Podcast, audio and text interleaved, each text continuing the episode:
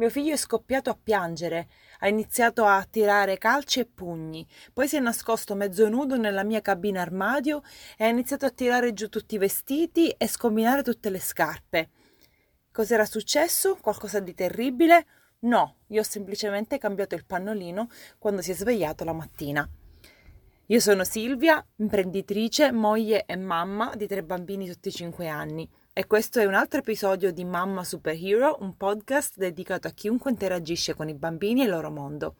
Vi racconterò la mia esperienza personale e vi darò, spero, delle idee, strategie e spunti di riflessione per relazionarvi al meglio con i vostri bambini. Questi giorni sono un po' difficili per mio figlio. Sono difficili per mio figlio e quindi sono anche difficili per tutta la famiglia.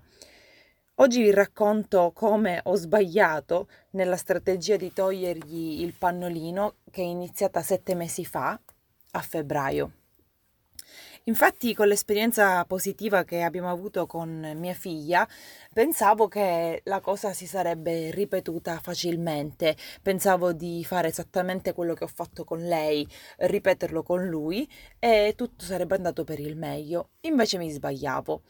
Mi sbagliavo perché contavo sul fatto che i miei due figli fossero uguali, avessero gli stessi interessi, fossero motivati dalle stesse cose. Invece non è così. Quando a due anni e mezzo ho iniziato a togliere il pannolino a Zoe, la cosa è andata benissimo, nel giro di tre giorni lei aveva già capito il meccanismo, ho utilizzato quella tattica di tenerla immediatamente con le mutandine per tre giorni a casa e ogni mezz'oretta o ogni ora la mettevo sul, sul vasino o sul gabinetto. Per lei gli incentivi erano facili, poteva essere una figurina da appiccicare su un grafico che avevo stampato, poteva essere un cioccolatino, poteva essere anche semplicemente il brivido di tirare lo sciacquone. Lei adesso ha quattro anni e mezzo e già da più di un anno non eh, mette più il pannolino la notte, durante il giorno è tranquilla, eh, è, è, completamente in grado di andare in bagno da sola. E certo, ha bisogno del nostro aiuto alcun, ancora per alcune cose, ma penso che sia proprio sulla buona strada. Forte di questa esperienza, a febbraio, quando mio figlio aveva due anni e mezzo, ho iniziato lo stesso percorso. Ho iniziato perché ero incinta di quanti mesi? Forse 5 o 6. Mi interessava che prima che la nuova bimba nascesse, anche lui eh, non indossasse più il pannolino. Quindi ci siamo messi lì, io, mio marito, la babysitter, tutti quelli che insomma ci circondavano o che in qualche modo erano coinvolti nelle vite dei bambini, nonni, zie, ci siamo messi lì pronti per iniziare questa avventura e, abbiamo, e, l'ho fatto esattamente come avevo fatto con Zoio. Gli ho detto che da ora in poi non avrebbe più indossato il pannolino, abbiamo comprato delle mutandine di supereroi e di eh, cartoni animati che a lui piacciono, ho rimesso il vasino in bagno e gli ho dato la, la possibilità di scegliere se usare il water degli adulti o, quello, o il vasino per i bambini. All'inizio sembrava che le cose andassero abbastanza bene, anche se ho notato subito che quella prontezza e quella maturità che eh, erano in Zoe non erano in Luca. Luca non voleva interrompere il gioco per andare in bagno, come penso sia normale per tutti i bambini, non soltanto i maschietti. A volte anche le femminucce sono così. Si distraeva e magari io lo mettevo sul vasino e lui non faceva niente, dopo 5 minuti invece la faceva a terra e così via. Dopo circa un mese abbiamo raggiunto un equilibrio per cui era in grado di indossare le mutandine per la maggior parte del giorno, eh, non mentre dormiva, però abbiamo fatto dei gravi errori. I gravi errori sono stati questi. Numero uno, abbiamo fatto dei viaggi e facendo dei viaggi necessariamente stando in macchina per molte ore oppure in aeroporto oppure in una località nuova dove non sai dove sono i bagni, in che stato sono, in che condizione si trovano ci ha rallentati sicuramente nel processo di apprendimento del bambino. A tal punto che quando siamo tornati a casa lui proprio rifiutava categoricamente di andare in bagno. A tutto questo ha contribuito anche il fatto che io ero incinta di 7-8 mesi e mm, tra il peso, la stanchezza e lo stress generale, magari non ho sempre reagito bene nel momento in cui lui faceva pipì a terra o se la faceva addosso. Questo ha portato mio figlio a sostenere uno stress forse troppo grande per lui e ha iniziato a regredire. Ha iniziato, ha iniziato a fare passi indietro, non voleva non soltanto andare in bagno, ma non voleva neanche entrare in bagno. E questo non faceva altro che causare molto stress e molta delusione in noi genitori perché stavamo fallendo questa impresa e mi ha, spinto anche a cercare delle soluzioni. Ho letto tutti i libri possibili e immaginabili, tutti i blog esistenti online su come togliere il pannolino, how to potty train come farlo in tre giorni, come farlo senza stress, come farlo con l'aiuto del bambino. E sono giunta a un'unica conclusione, sono giunta alla, alla conclusione che l'approccio del respectful parenting, di cui parlo spesso, quindi l'approccio di Magda Gerber, ma anche di scrittrici, educatrici come Janet Lansbury e altre, è l'approccio migliore perché noi genitori, noi adulti abbiamo sempre un obiettivo, abbiamo sempre un programma, un piano stabilito e i bambini non sempre vogliono o possono seguirlo. Magari quando io ho iniziato a togliere il pannolino a mio figlio a febbraio, lui non era pronto, non era pronto fisicamente, non era pronto emotivamente e infatti proprio questo che ho letto in un articolo che ha cambiato completamente la mia prospettiva sul tema. Mi sembra che fosse un articolo articolo di Janet Lansbury che diceva che il bambino deve essere pronto a livello fisico, a livello emotivo e c'era un altro livello e a livello cognitivo, cioè deve essere in grado di avere quella sensazione di andare in bagno, eh, deve essere in grado di trattenerla finché non raggiunge il water, ma c'è anche un aspetto emotivo e l'aspetto emotivo è davvero interessante perché il momento del cambio del pannolino è un momento intimo tra la madre, il padre o chi se ne occupa e il bambino. Il bambino è attaccato al fatto che ogni ora, ogni due ore avrà quel momento di intimità in cui la madre lo guarda negli occhi, in cui magari gli fa un sorriso, gli fa il solletico e il bambino durante quei pochi minuti in cui noi gli dedichiamo un'attenzione illimitata si ricarica, eh, riceve quell'amore, quella, quell'affetto, quella sicurezza che magari eh, nel, nell'ora precedente, mentre era impegnato a giocare, correre eh, o distrarsi, non aveva ricevuto. E allora ho capito che era questo principalmente quello che, di cui Luca aveva bisogno, eh, quel, quel, momento di intimità piuttosto che di stress. Avanti, dai in bagno, devi fare la pipì, lo so che la devi fare, non la fare a terra e tutte queste emozioni e tutti questi programmi che noi mettiamo nel bambino, lui semplicemente vuole essere libero di, di esprimersi, di esplorare, ma vuole essere anche libero di poter ritornare a noi in quel momento di intimità.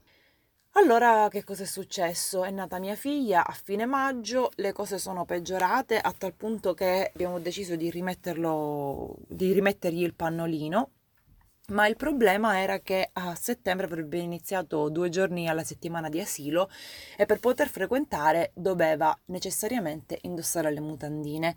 Ho parlato con la maestra, la maestra mi ha detto non c'è problema, eh, lo mandi a scuola con due, tre cambi e se succede qualcosa noi l'aiutiamo. D'altronde lui va soltanto giovedì e venerdì dalle 8 alle 11, quindi sono poche ore. E da quando ha iniziato, eh, diciamo che è stato abbastanza bravo, a scuola va in bagno, gli è capitata una o due volte di avere un problema e di farsela addosso, ma per le maestre non è mai un disastro, quindi non lo rimproverano, semplicemente lo aiutano. Però ci sono sempre dei momenti in cui lui esplode, come stamattina. Stamattina si è svegliato, ovviamente indossava il pannolino dalla notte precedente eh, quindi immaginatevi in che stato si trovava. Ha anche fatto la cacca. Spero che non vi scandalizzi il fatto che io dico cacca in un podcast. D'altronde parliamo di bambini, neonati, siete tutte mamme. Penso che va bene che lo dico. quindi, quindi io ho detto vieni che ti cambio.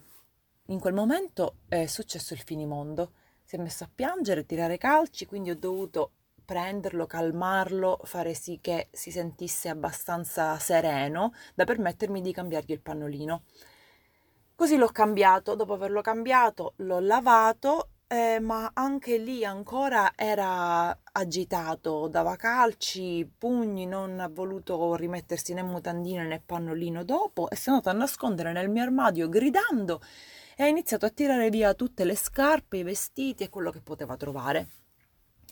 Ovviamente l'ho preso, eh, avrei potuto fargli una bella strigliata, avrei potuto dargli una sculacciata, avrei potuto mandarlo in camera sua. Invece che cosa ho fatto? Ho deciso di prenderlo in braccio, mezzo nudo com'era, e mi sono seduta nella sedia a dondolo. E abbiamo iniziato a dondolare, lui piangeva, gridava, e io ero semplicemente lì, presente, con una calma veramente che ha sorpreso pure me, e siamo stati lì per qualche minuto. Dopodiché lui ha iniziato a guardarmi il collo e a toccarmi il petto come faceva quando lo allattavo. Ha tre anni, quindi è già svezzato da circa un anno e mezzo. Ha iniziato a contarmi i nei che ho sul, sul petto.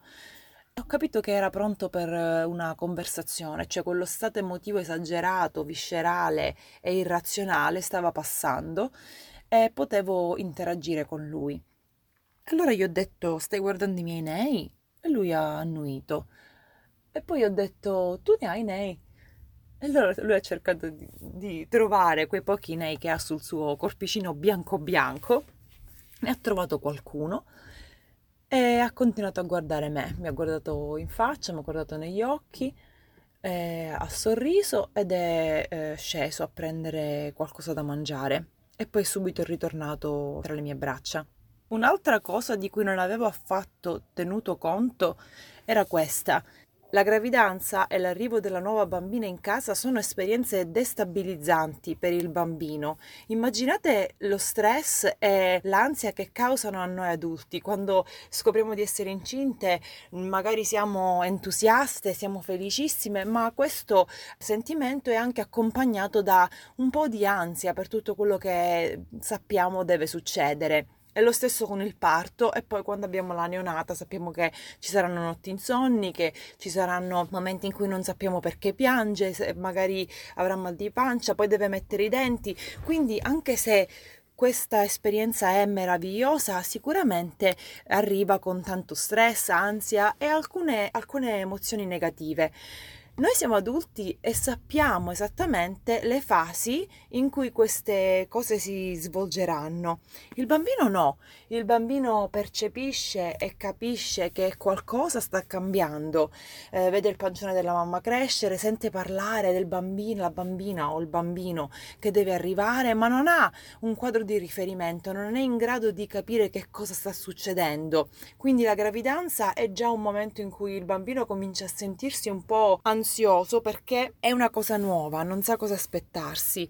Poi arriva la neonata, arriva nel nostro caso la neonata, Emma, che ha sostituito Luca come il più piccolo della famiglia, ha preso tanta della mia attenzione quando io invece eh, mi dedicavo a lui al 100%, 24 ore su 24. E pensate che tutto questo non abbia delle conseguenze sullo stato emotivo, ma anche sullo stato fisico del bambino.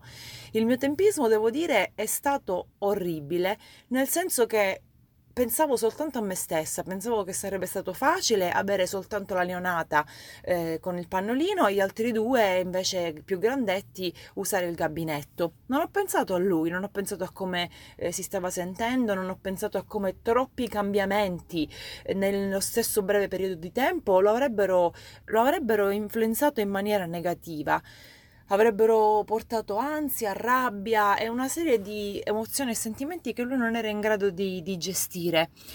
Quindi mi confesso, sicuramente avrò giocato un ruolo fondamentale nel fallimento eh, di, di, di, questo aspetto, però non, non lo dico non lo dico con rammarico, nel senso che oh, mi sono pentita, non avrei dovuto farlo, sono una madre terribile. No, ho imparato molto eh, in questi sei mesi, sette mesi passati e, ehm, e, so che posso fare meglio e so anche che non ho danneggiato permanentemente mio figlio. Lui è in grado di continuare eh, il suo percorso di crescita grazie al nostro amore, alla nostra attenzione e anche grazie al fatto che noi possiamo ammettere i nostri errori. I bambini imparano molto quando noi diciamo, sai, ho sbagliato, non avrei dovuto toglierti il pannolino così velocemente, adesso vuoi aspettare che tu sia pronto. Quindi nel momento in cui decidiamo di apportare un cambiamento radicale alla vita di nostro figlio, che sia il passaggio dalla culla al lettino, che sia il fatto di levare il pannolino, oppure l'arrivo di, di una nuova bambina o bambino, teniamo in considerazione il fatto che queste grandi trasformazioni incidono molto sulla vita dei nostri figli e loro non sono in grado di comunicare ed esprimersi in maniera completa per farci sapere che è questo che, che li sta stressando, è questo che li sta mettendo sotto pressione. Ragazze, che vi devo dire, è una sfida, è una lotta a volte, ma avere quella consapevolezza del fatto che questi piccoli esserini dipendono da noi per qualsiasi cosa e che noi se abbiamo la risposta giusta possiamo aiutarli a superare questi momenti che sembrano delle montagne insormontabili. Eppure l'universo, Dio, il fato, come credete che sia, ha deciso di affidarci questi bambini. Quindi noi siamo in grado di prenderci cura di loro nonostante le lotte, i pianti, le crisi, le difficoltà. Siamo in grado di farlo perché siamo le mamme, siamo i papà che sono stati predestinati veramente a prendersi cura di loro. E questo rapporto di amore, di affetto, se noi lo nutriamo e lo curiamo e ci lavoriamo, cerchiamo di migliorarci ogni giorno, non può che crescere. Quindi possiamo essere sicuri del fatto che il nostro lavoro sia un lavoro enorme perché stiamo formando il carattere di una persona, stiamo formando l'autocontrollo, stiamo formando la sicurezza di sé e tutte quelle caratteristiche che sono necessarie per avere successo nel lavoro, nella vita, nelle relazioni e così via. Ancora una volta spero di aver evitato degli spunti di riflessione, vi farò sapere come continua questa impresa di togliere il pannolino a mio figlio al momento vi devo dire la verità, mi sembra impossibile perché quello che succede è questo. Io la mattina gli do la possibilità di scelta, vuoi indossare il pannolino o vuoi mettere le mutandine e in base al suo stato emotivo lui mi dice quale delle due opzioni sceglie. Se sceglie le mutandine gli faccio un breve riepilogo di quello che deve succedere. Allora io ogni ora ti metterò sul vasino, farai la pipì, ti laverai le mani e poi tornerai a giocare. Sei pronto a fare tutto questo? E lui mi dice sì, oppure mi dice no e cambia idea. E io lo lascio libero perché tutti mi ripetono lo farà quando è pronto. Quando è pronto andrà in bagno e forzarlo è inutile perché non possiamo controllare il suo istinto di farsela addosso. Quindi questo è quello che faccio io, lo faccio scegliere, a volte va bene, a volte va male, quando va a scuola mette sempre solo le mutandine e nella maggior parte dei casi nella maggior parte dei casi torna pulito. Quindi io continuerò a provare, continuerò a provare sperando di avere la calma, la pazienza e la determinazione di continuare a insegnare a usare il gabinetto senza traumi, senza stress. Se avete dei consigli lasciatemeli nei commenti se questo podcast vi è stato utile, se vi ha dato spunti di riflessione, per favore condividetelo sui vostri social preferiti e alla prossima.